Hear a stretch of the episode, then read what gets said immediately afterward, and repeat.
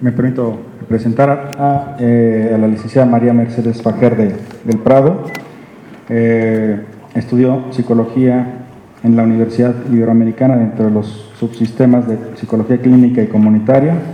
Ha colaborado con diferentes organizaciones de la sociedad civil como Infancia Común, Itzome y SUC, que trabajan tanto con niños como con jóvenes en la prevención y disminución de la violencia con perspectiva en derechos humanos.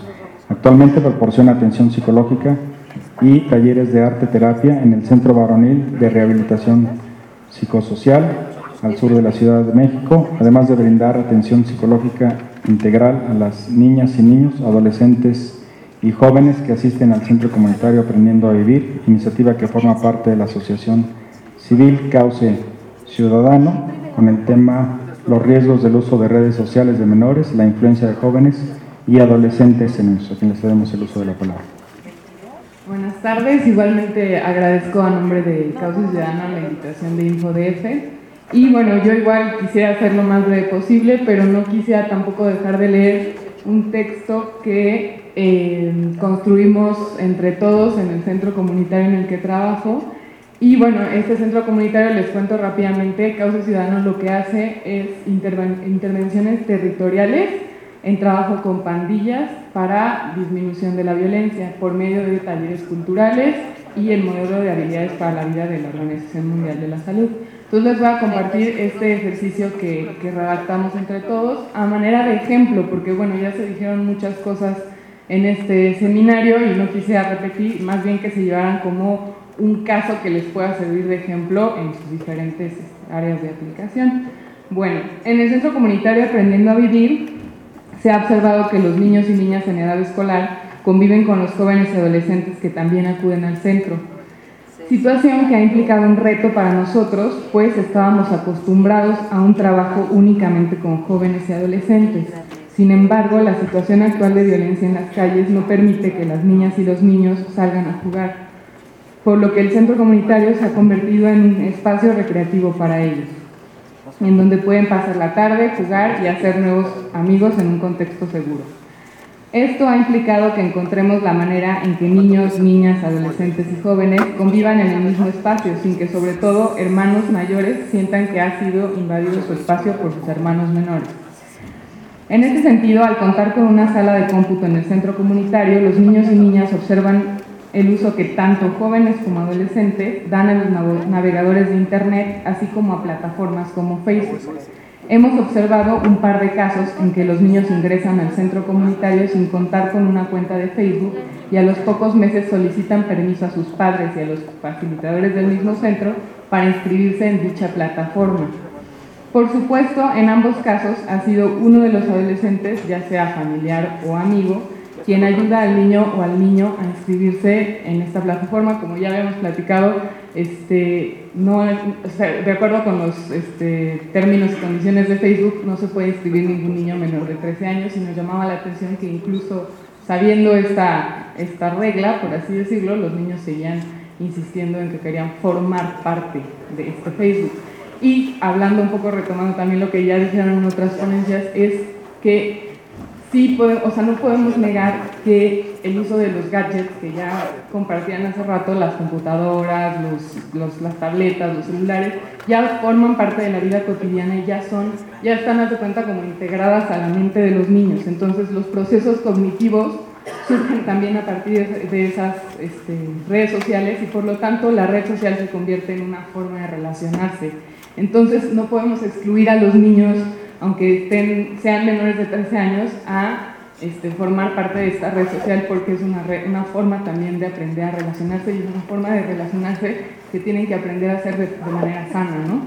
Entonces, bueno, este, lo que hicimos fue, eh, a partir de conocer en caso ciudadano, ciudadano los riesgos que se esconden tras el monitor, como ya se ha venido conversando en este seminario, como la pornografía infantil o el gancho como para cosas como trata de personas, este, consideramos necesario tomar cartas en el asunto y buscar la manera de prevenir que este tipo de situaciones le sucedan a alguno de los destinatarios dentro del centro. Para, para esto se hizo un grupo focal de, que constó de jóvenes, adolescentes y niños, eh, en el que pues acudieron este, seis personas, bueno, citamos a seis personas de entre 13 y 7 años, y eh, tres de ellos asisten a la escuela secundaria y tres de ellos a la primaria. La mayoría de los niños que participaron en el grupo focal relatan haberse inscrito entre los 7 y 9 años de edad al Facebook, por influencia de amigos, hermanos e incluso sus mismos padres. Comentan que al escuchar que varias personas a su alrededor hacían uso de Facebook, sintieron su curiosidad por conocer cómo funcionaba la plataforma y por qué era tan popular. Se daban cuenta que el Facebook les ofrecía otras posibilidades diferentes a las que tenían en sus, en sus otros grupos de pertenencia. Por ejemplo, D comenta, me inscribí porque vi que por el Face conoces a gente que antes no conocías y puedes estar publicando o leyendo las babosadas de otros y te ríes mucho. Por su parte, el hermano menor de esta niña comenta que él decidió inscribirse porque veía a su hermana y que ahora por el Facebook platica con algunos amigos de Italia que conoció en este mismo centro comunitario porque llegaron de visita y que ahora puede seguir conociéndolos más a través de esta plataforma. Eh, por su parte, H, otro de los niños, explica cómo su hermana y su mamá le ayudaron a inscribirse al Facebook, porque él observaba cómo usaban la plataforma y sin embargo, actualmente ninguna de ellas supervisa el uso de H, que ninguna de ellas supervisa el uso que H le da a esta plataforma y tampoco han hablando, hablado con él de los riesgos que corre o cómo protegerse. Al preguntarles a los participantes qué es lo primero que hacen al entrar a su perfil de Facebook, aquellos que se encontraban entre los 7 y los 11 años respondían que solían platicar con compañeros de la escuela y amigos y jugar juegos. Por su parte, aquellos que tienen entre 12 y 13 años comentaron que les gustaba publicar cosas, leer las publicaciones de otros y platicar con sus pretendientes o sus amigos. En el caso de dos hermanos que estaban en el grupo, el pequeño de 7 años contó cómo su hermana publicó una fotografía que con contenido sexual explícito y el resto de los niños comentaron que varias niñas del centro comunitario compartieron la misma fotografía.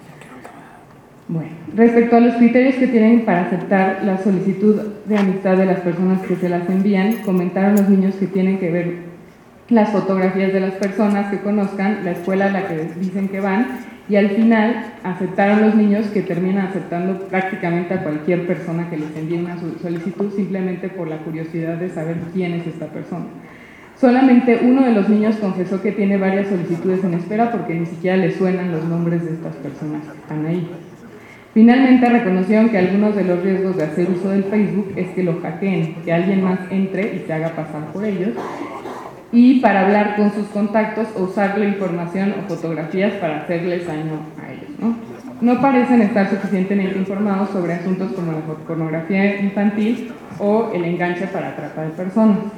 Y por otro lado, tampoco parecen contar con el criterio suficiente para decidir lo que publican, considerando las consecuencias que esta publicación puede tener. En el centro comunitario observamos cómo muchas veces los mismos niños se molestan entre ellos por sus publicaciones que hacen en Facebook o incluso los hermanos menores acusan a sus hermanos mayores por lo que estos publicaron o comentaron en esta red social. Es decir, pareciera que no, no haber suficiente filtro para la información que circula entre las niñas y los niños que hacen uso de Facebook. Con la información obtenida en este grupo focal es posible plantear un plan de acción en el que se brinde la información pertinente a los niños que asisten al centro comunitario sobre los riesgos que corren al utilizar el Facebook y las estrategias y candados de seguridad que podrían aprovechar para protegerse. En Causa Ciudadano no compartimos la idea de encerrar a los pequeños en una burbuja para que nada les pase. Por el contrario, creemos que por medio de una relación de confianza mutua, actividades culturales, podemos dotarlos de habilidades que les permitan enfrentar los retos que existen en el mundo de hoy. Los talleres culturales y educativos que se imparten en el centro comunitario parten del modelo que les comentaba, llamado Habilidades para la Vida de la Organización Mundial de la Salud, y una de las habilidades que promueve este modelo es el pensamiento crítico, que hablaban también, tiene todo que ver con el sentido común, ¿no? Cómo desarrollar el sentido común, pues tiene todo, que ver con pensamiento crítico. Y bueno, explica que se refiere a la capacidad de analizar experiencias e información y ser capaz de llegar a conclusiones propias de, sobre esta realidad. La persona crítica no acepta la realidad de manera positiva simplemente porque ha sido así, por el contrario, se hace preguntas, se cuestiona, investiga. El pensamiento crítico requiere la puesta en acción tanto de habilidades cognitivas como de competencias emocionales, mismas que se desarrollan en la interacción entre los niños con niños mayores y niños menores a ellos, además de que los talleres culturales están enfocados a desarrollar todas estas habilidades, incluyendo pensamiento crítico, y sobre, o sea, la idea que tenemos es fomentar el uso de las tecnologías de la información porque es una realidad que es una herramienta que los niños necesitan conocer, porque en la escuela no es suficiente cómo se les imparte, y menos en las escuelas a los que estos niños asisten, este, y hacerlos que los puedan usar con conciencia, con, con juicio crítico, lo mismo que ya nos han dicho hoy todo el día. Pero bueno, lo que les quería compartir es un poco más de la voz de los niños, qué es lo que hacen en Facebook, cómo lo usan y también qué es lo que los preocupa. ¿no? Gracias.